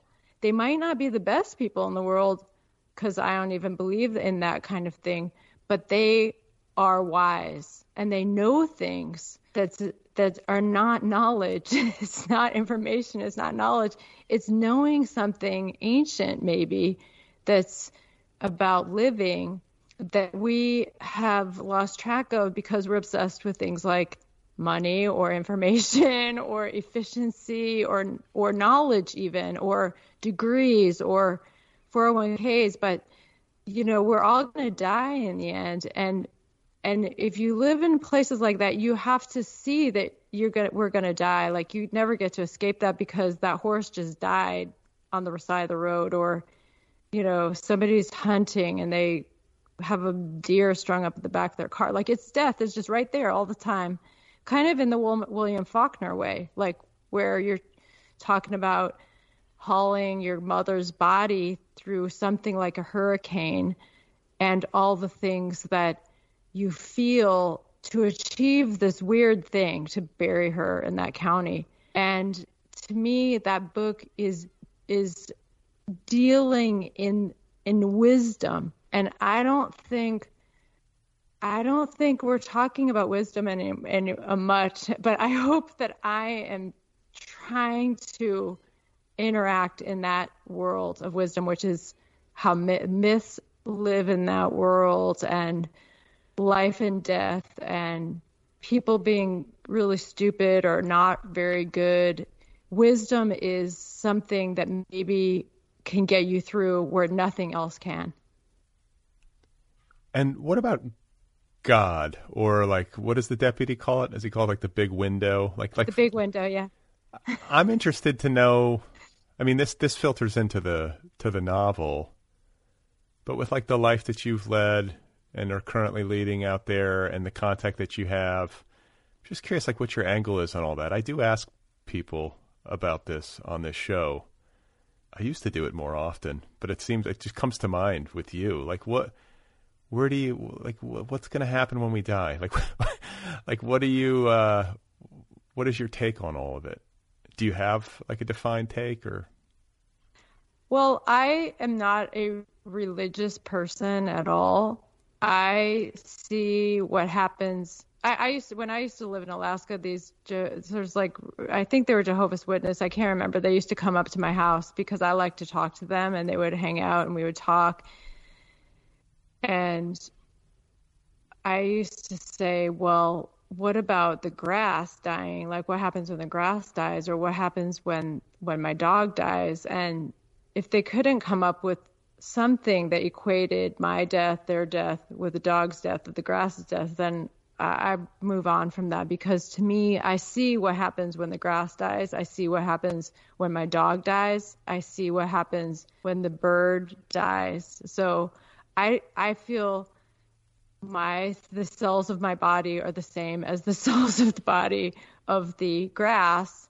It's just that my mind, which is a narrative mind, which can see that I'm going to die, has a really, really hard time with what happens when you die. So we make up a bunch of stuff that the grass and the, the dog don't have to do, or the horse doesn't because they don't worry about it. We worry about it because we're narrative beings, so we have to make up all this stuff. So I I don't I know what's going to happen to me when I die. What I think that humans get from being narrative beings is that we get this interaction with the vast, and I do believe we're born with an interaction with the vast, which is why we build cathedrals and why we like walking in old growth forests and looking at the Milky Way. We like I like to look at the Milky Way. It's it's moving in a way I do not have words for. And so I think, you know, we I think that it's a good thing to have a a reverence for the vast and and so you know people call that vast different things. So somebody the deputy calls it the big window. Somebody else might call that being god. Some else you know saul has a a prayer where he's great spirit god whoever you are whatever you want to call it. I i don't really care what you call it. I call it I think of it the, as the vast and the feeling of interaction with time and space and and my molecules are the same as other beings and they will disintegrate and rejoin with other beings and that's it. That's what i think. Okay. That's a good answer. I mean i'm i'm kind of on board. That feels like it's, it's it seems like based in logic right? Like we're we're all made of the same stuff things seem yeah. to move in circles, you know, in the universe, right? There's cycles to life and death and I also like this idea that like we're constantly dying. You know what I'm saying? Like the cells of our body are constantly shedding and dying and rejuvenating. So like we think of death as like this singular moment when it's happening constantly. That's helpful for me to remember. My mom died a couple of years ago and I was there when she died. I've been there when other beings have died. So it wasn't the first time, but it really struck me of how slight the difference between her being alive and not being alive. It was this moment in time, and on one side she existed, and the other side she didn't exist, and it's it was this tiny moment that felt vast and this idea of scale and glorious energy changing in front of me or in this in the same space. Uh, it was profound for me to be there for that. And I would like, you know, there's people who work in the hospice where she died. They live in that all the time. They choose to be around that all the time. And I'm very interested in those people who seek to be around that that moment or it's sort of like somebody who wants to go hang out in St. Paul's in Rome or or the hard you know the the the redwoods or the desert where I live where you can actually see the ground you know in Alaska you couldn't see the ground because there's green everywhere in the desert you can see it for uh, so far in every direction and and it's dry and it's it looks like nothing could ever live there. And there's all these badass animals that live there just fine. And i i think that one of the things about living in a place like that is that it it's just amazing. It just blows your mind that animals that plants can survive in such a diff- difficult landscape. Same thing with alaska with these moose that had to walk through this deep snow. And I have become comfortable with not understanding things. that is what's happened by living in a place like that. I've become comfortable with like, uh, man, I have no idea how that works. And to get older and instead of being more understanding more, I feel like I understand less, but I'm more comfortable with understanding less. Yeah. Which may be wisdom. I don't. Maybe, or you know, I think you like when you get. I like. I like to joke like when you're wrong as often as I am wrong, and like you've been humbled enough. Yeah. At some point, like your default mode just becomes like I have no fucking idea. Like I'm just gonna be uncertain. Yep. And live there. Yep. Uh, I want to talk biographically before we part ways because you've t- you know you've touched on it. You've lived pretty wild life. You've lived up in Alaska as a potter. You went in what an aspen forest. Like yep. You've you basically have spent your adult life living in what people would characterize as like the middle of nowhere, right? I mean, yes. So yes. where? Let's start at the beginning. Where are you originally from? You're gonna laugh because of what you just said, but I grew up in Peoria, Illinois, which is uh, you know, back in the vaudeville days, they would say would it play in Peoria because it was considered the most average place that you could go to. So if it if people liked your show in Peoria, Illinois, then they would like it in New York and everywhere. And I I grew up. I was born in Chicago. I grew up in Peoria, and uh, then I went to college on the East Coast, and then I went to law school in Champaign, Illinois. And then I hated law school with a passion and decided to move to Alaska. I had had Alaska in my brain for a while. Why? And I got a job. Well, I I don't know why. This is one of these things I don't understand. It was I have met lots of people in Alaska who had this though, where you just the word Alaska stimulated a energizing idea you just I just wanted to go. I I loved the idea of Alaska, and so I got this job with a, a judge up there because I was getting out of law school, and I started doing pottery while I was clerking for this judge, and then I quit my federal clerkship and became a potter and moved to the middle of nowhere and it was just um luckily I had parents who would just say, as long as you have health insurance, we don't care what you do. Really, really very cool parents. And, um, and Alaska was absolutely fascinating for me. I think if you come from Peoria, Illinois, I don't know where you're from. Do you from, are you from the Midwest? Yeah, I was born in Milwaukee, and then I also okay, lived in. I, I also lived in. Accent. Yeah, I lived in Indiana for a long time, okay. not not far from. Like, yeah. So I I feel you on the Peoria, like that sort of. Uh, I know the landscape from which you hail. I, yes. I, okay. So it's. I heard that accent. I said he's got to be from the Midwest. But yeah, I think what happens if you're from the Midwest, and you can concur or not, is that you think every place else is much cooler, and that everybody else is cooler and smarter than you.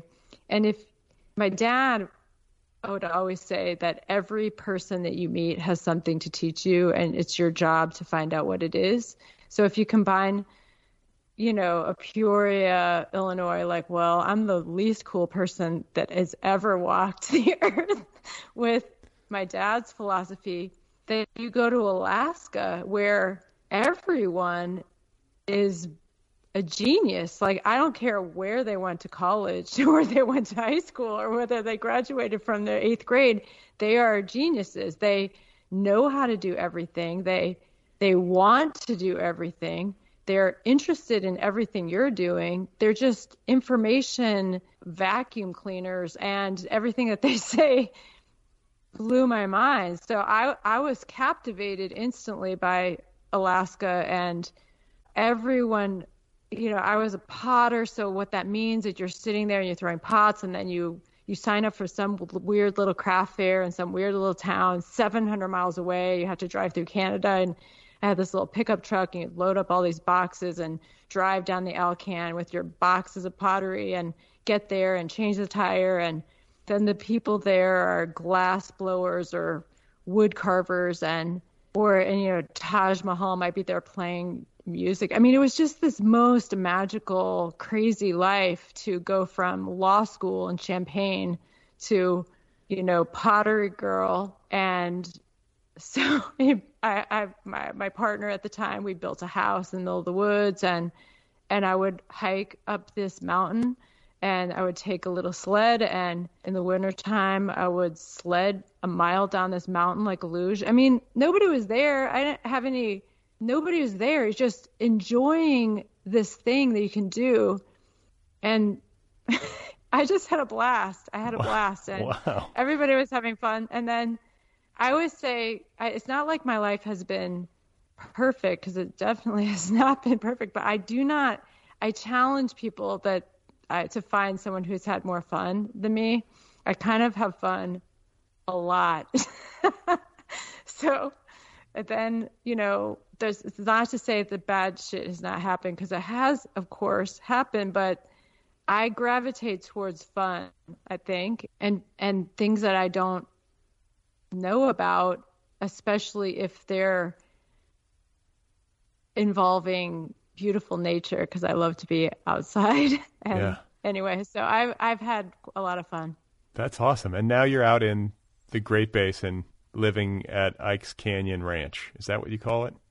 Ike's Canyon Ranch, and I can see an extinct geyser from the front porch. You know, of course, you know, if you can, you know, in the winter months, I'll send you a picture. You can see the smoke rising from this little geyser that's left over from the Yellowstone Formation. And, you know, we're in the middle of nowhere, and you think you never see anyone, but there's just crazy neighbors stopping by all the time. And, Californians this summer trying to get away from smoke and cities. And I don't know, I'm just the luckiest person you've ever met, Brett. oh, wow. All right. I'm glad to finally meet you. Can you tell me where Ike's Canyon? Ran? I mean, we know it's the middle of nowhere, but where is the middle of nowhere? Okay, so if you put your finger on the center of Nevada, like if you look on the net, the map, you put your finger on the center, you you probably have your finger on Ike's Canyon, but it's in the Monitor Valley. It's named after the Monitor. Uh, it was a ironclad ship in the Civil War because Nevada was formed during the Civil War, became a state. So it's the Monitor Valley. It's it's the center valley of three big valleys in the middle, north-south valleys in the middle of the state, and it's at 7,200 feet elevation. The house is, and um, it's at the mouth of this beautiful canyon called Ike's Canyon, and there's a little creek that runs all year long because it's Nevada is the driest state in the U.S. as I understand it. So it's intensely dry. We can go. It's it's months without rain, and uh, sage sage down in the valley, and then up the canyons is uh, pinyon pine and juniper, and high up you'll have some bigger pines, but there's so detritus from all kinds of, you know, stagecoach used to go through there. There's a stone cabin on the property that used to be a stagecoach stop and arrowheads all over the place and cave paintings across the valley. And people have lived there for. Oh, I have an arrowhead that's these archaeologists told me is 5,000 years old that I found next to the chicken coop one day. And it's not an arrowhead, it's more of a knife but it's a place that humans have been for a really long time and there's very few humans there now and it's for me a soothing paradise place. I mean, you know, I think about Georgia O'Keeffe, who is kind of a hero of mine.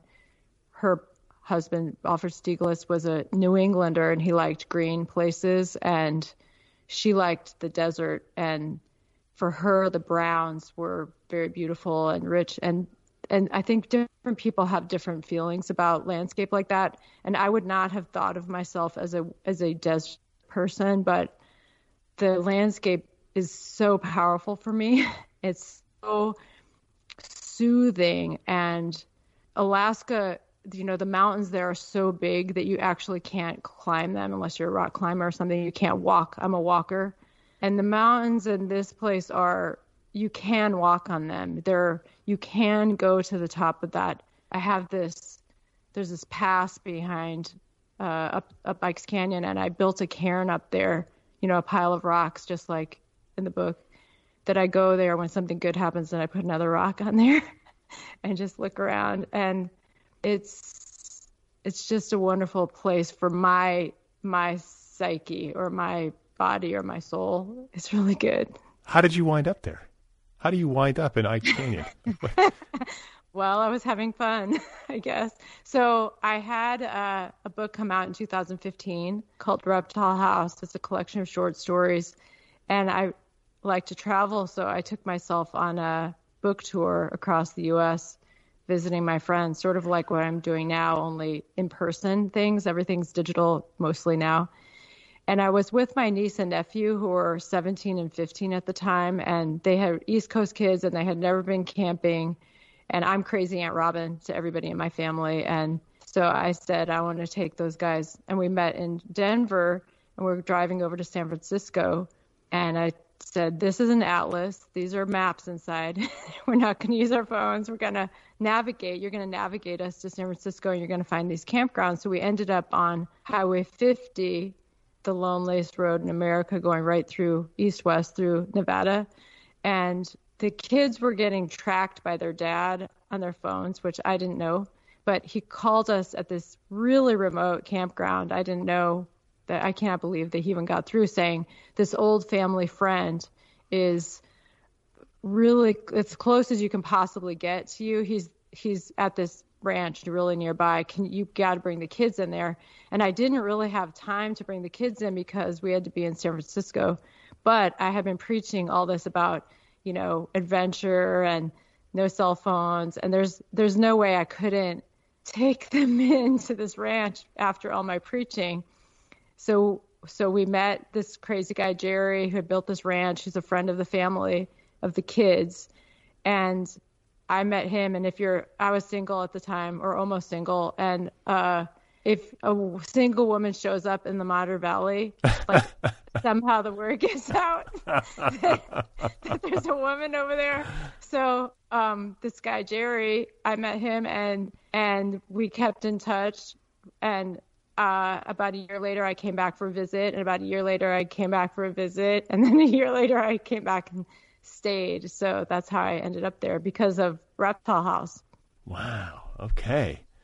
What a life you're living. And now yeah. you you guys do like the writers retreats happen on your yeah. ranch. So talk about well, that because I think a lot of people listening are writers or aspiring writers and strikes me that going out into you know, the high desert in Nevada and getting away from things got to be a good place to go write. Well, I I think it's the best place on the planet to write myself.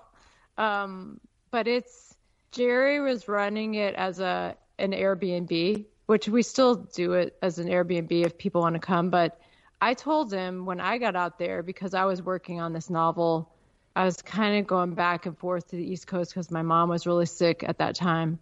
But I said, you know, this is fine for tourists, but it's really, really remote. It's like somebody want needs to really want to go to a remote place, and there's a lot of remote places or closer to Las Vegas or Reno for somebody who wants to go to the desert. But a writer is looking for something different from that. And I said, this place is perfect for writers because it's really kind of a pain to get to. It takes it's three it's four hours from Reno. It's five hours from Las Vegas. You have to think about tires, like we get flat tires all the time. But a writer is not necessarily a, the same as a tourist. A writer wants to come and sit somewhere where they can hear their thoughts for a week or two weeks or a month, and where the people there are trying to facilitate them having a stupendously productive time for that for that week or two weeks or month because they are writers themselves and they know what a writer needs. So we are inviting writers because we like to be around writers and I I don't get to talk to writers that much unless they come out to us. But yeah, it's uh silent and you can concentrate and it's beautiful and and you're sitting there working and a herd of horses walk in and you can go out and interact with wild horses and there's mules these uh, not mules you know the mules. There's we have wild donkeys that kind of hang out there and and it's i believe a very very good place to get what you're talking about silence. And silence in a natural setting is noisy. You know, it's wind and hummingbirds that are fighting for hummingbird food and and chickens and hawks and hawks trying to get your chickens and it's quite busy and dramatic but it's in this healthy way that I believe is extremely good for creative work. I mean, I guess it would be just as good for a painter, but because I'm a writer and I I know how hard it is to write a book. I know how hard it is to keep your thought if there's things happening that are distracting you. You have that thought and it's just right there and then the phone rings or so we try to protect the writers. It's it's real small and it's definitely not for everybody. You have to you know, there's no hospital for 200 and 200 miles. We cannot get the food everybody wants. The grocery store over in Eureka is very basic, but it's uh it's going back in time. It's going back in time. Wow. So if people want to go to Ike's Canyon and work on their book, they can find you online and yeah. they email you. Yep and they then next thing you know they're at the Reno airport going what the hell am I doing and they're driving yep. out there. yep. Yeah, we we pick people up sometimes if they need it. We we worry a lot about people's tires, so we if people drive out there we meet them at pavement because we don't want to worry because there's no internet reception once you get off pavement, so we don't know where. It's really quite simple to get there, but there are no road signs. There's there's no indicators and it can be scary for people to drive out on dirt roads because you know the well we we had a house sitter a couple of years ago from France and we were leaving and she was pushing the couch against the door to like block the door in case somebody came and you know broke into the house. And of course we're we're trying to say to her there is no safer place on the planet you know during covid there is no safer place that you could possibly be. There's there's there's nothing dangerous here.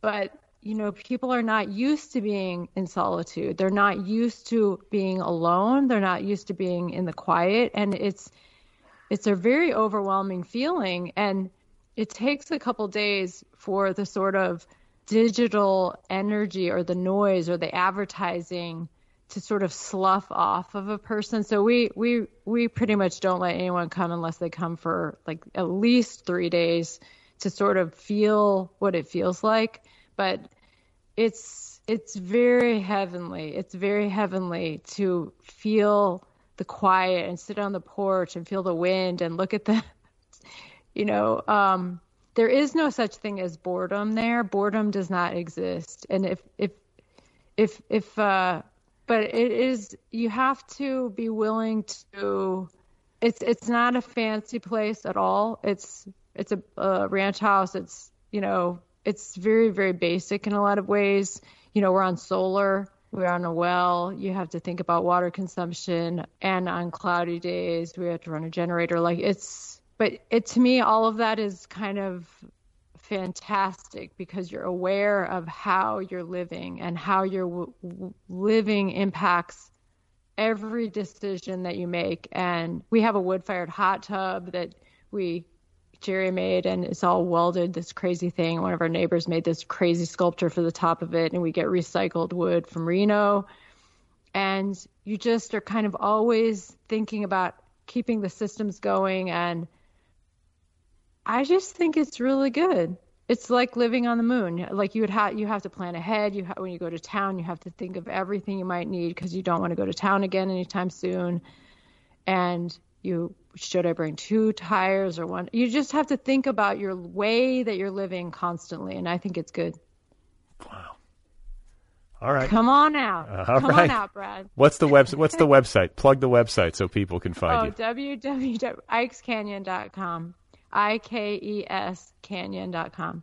But I mean, It's how? very easy to find. yeah, okay. But if people email you, like it sounds like you don't have internet.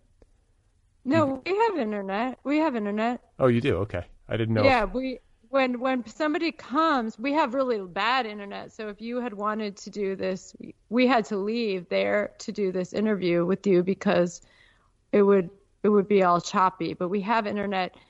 If somebody wants to not know the internet, like you you can have the internet there or not have the internet there. I would kind of thought about doing digital detox for people so that they just can't get on, but we don't. But that's their decision. You know, I lived in Alaska. I mean, New, New Hampshire, and the motto there is "live free or die." So we let people do what they want. Yeah. Okay. Yeah. You've given me a lot to think about, Robin.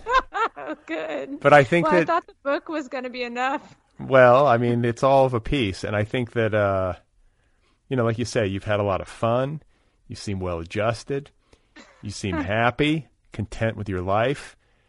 I can't help but uh, also point out that you have spent much of your life living like you know far away from most people and uh, you know and also like far away from most of the technologies that inundate most people's lives there could be a lesson in that. Like maybe it's the better way to be. Or maybe it's just it's your I think it's- I think that the whole digital it's a digital experiment going on right now.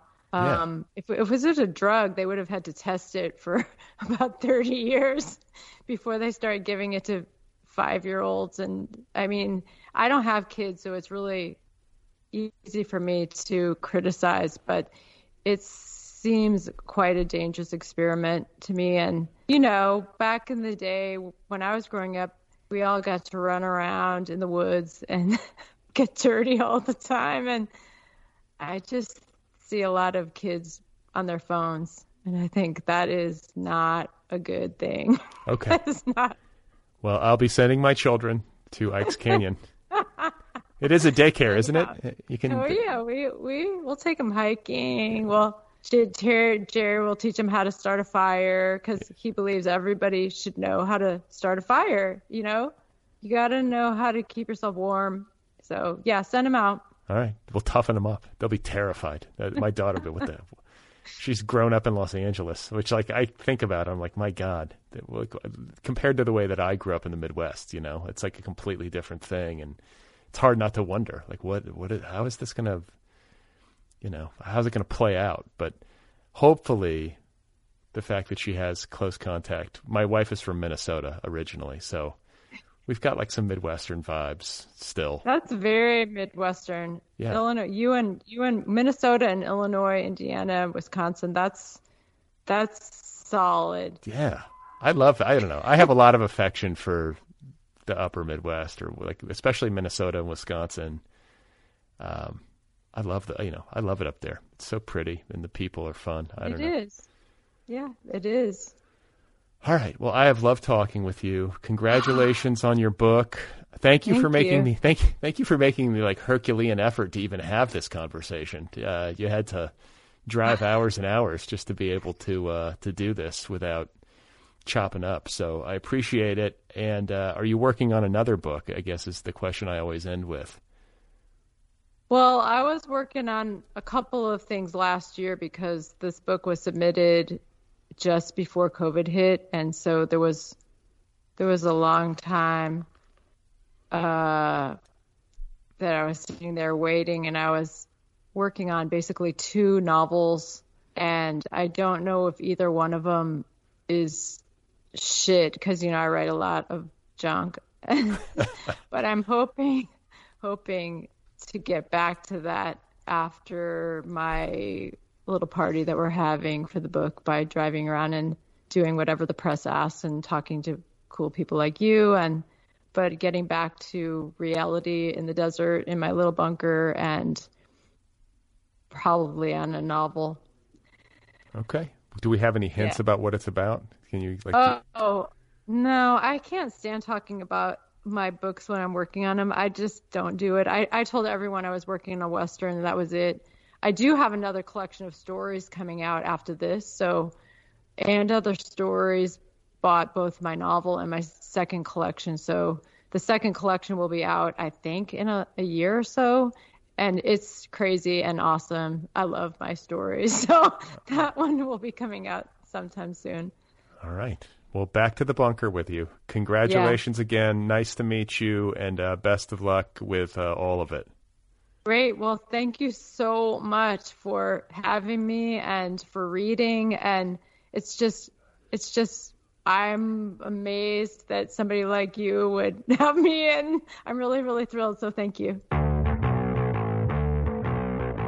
All right, there we go. That is Robin McLean and her debut novel, Pity the Beast, is available now from And Other Stories. You can find her on the internet at robinmclean.net.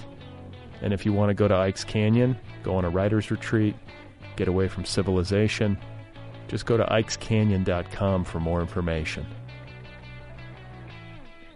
One more time, the book is called Pity the Beast.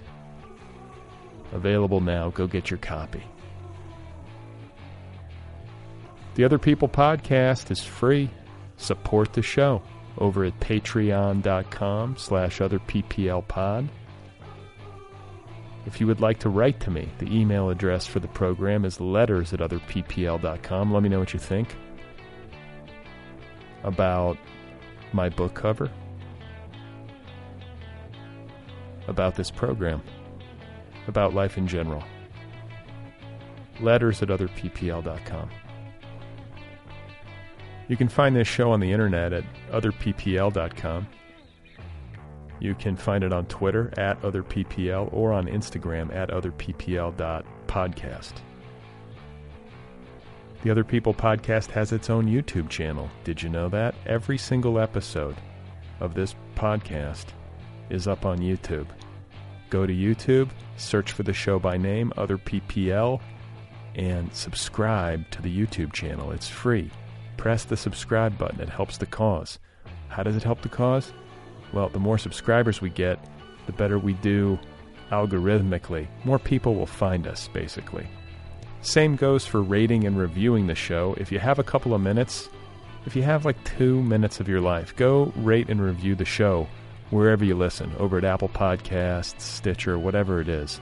Rate the show, review it real quick. Helps other people find the show improves the show's placement, if that makes sense. All right, happy holidays.